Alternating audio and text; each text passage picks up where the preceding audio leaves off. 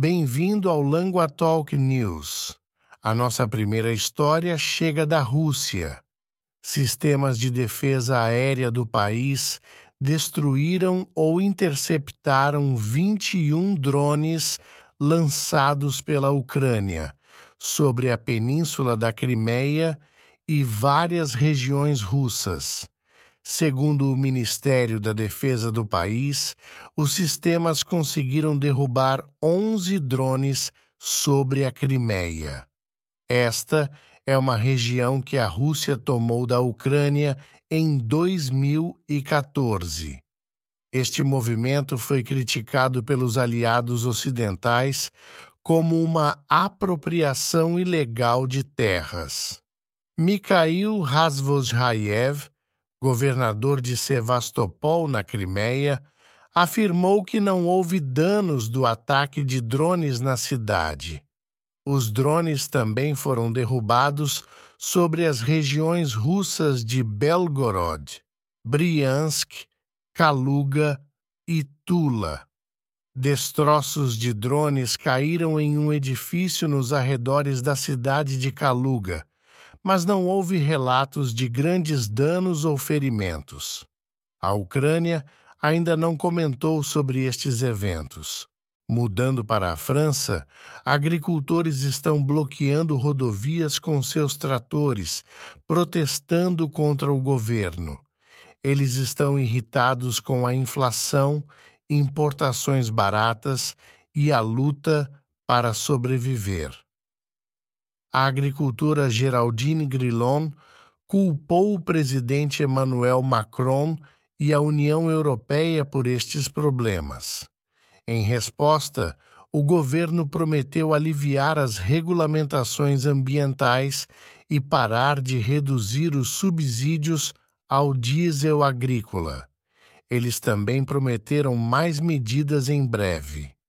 Mesmo assim, os agricultores afirmam que continuarão a bloquear as estradas até que mais seja feito. Macron disse que irá pressionar por mais políticas pró-agricultura no cume da União Europeia no final desta semana. Agricultores na Bélgica também começaram protestos semelhantes.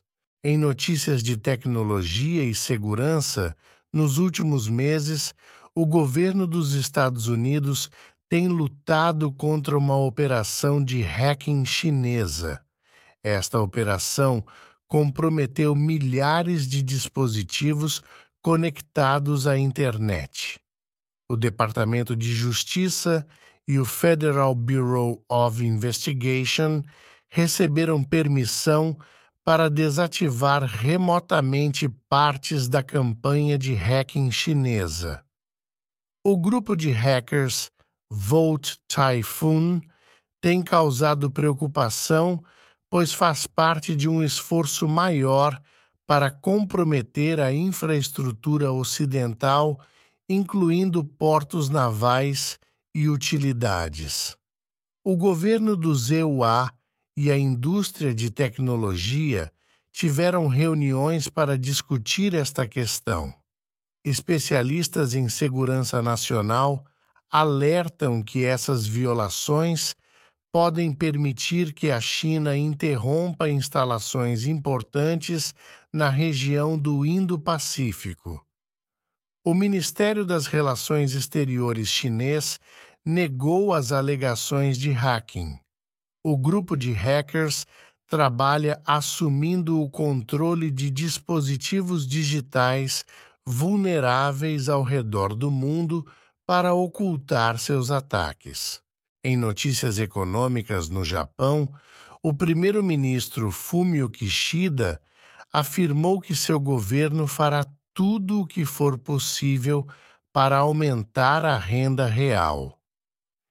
Ele enfatizou que a recuperação da economia e o aumento dos salários são urgentes Nenhuma nova política foi anunciada, mas ele destacou a importância de recuperar a confiança do público na política, o crescimento sustentável dos salários e a inflação estável tem sido o foco das negociações salariais desta primavera.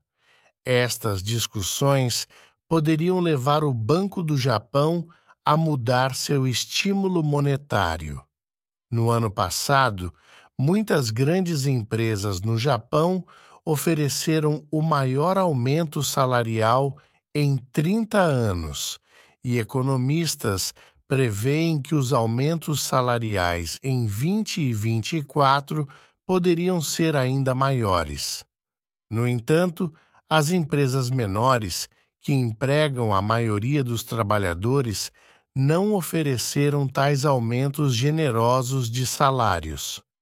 Kishida afirmou que sua administração aumentou os salários mínimos e tentou aumentar o pagamento para os trabalhadores do setor público.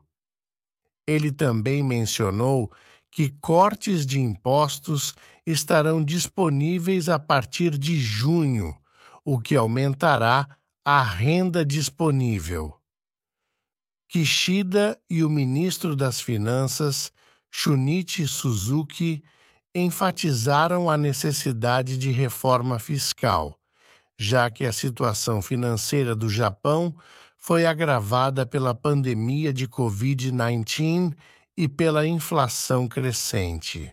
Na África do Sul, o partido governista, Congresso Nacional Africano, ou ANC, suspendeu a filiação do ex-presidente Jacob Zuma. Essa decisão veio após Zuma anunciar que votaria em um partido diferente, o Umkhonto Wesizwe, ou MK, nas próximas eleições gerais. O tempo de Zuma como presidente foi marcado por escândalos de corrupção e crescimento econômico lento. Essa suspensão destaca as profundas divisões dentro do ANC, um partido que está no poder desde o fim do apartheid. Há preocupações de que o ANC possa perder sua maioria parlamentar nas eleições deste ano pela primeira vez desde 1994. O ANC afirma que a suspensão de Zuma é necessária para proteger a reputação do partido. Zuma ainda não comentou sobre sua suspensão. A nossa última notícia hoje vem de Hong Kong. O líder da cidade, John Lee, confirmou planos para introduzir leis de segurança nacional mais rigorosas. Estas leis se baseariam na legislação que Pequim impôs em 2020.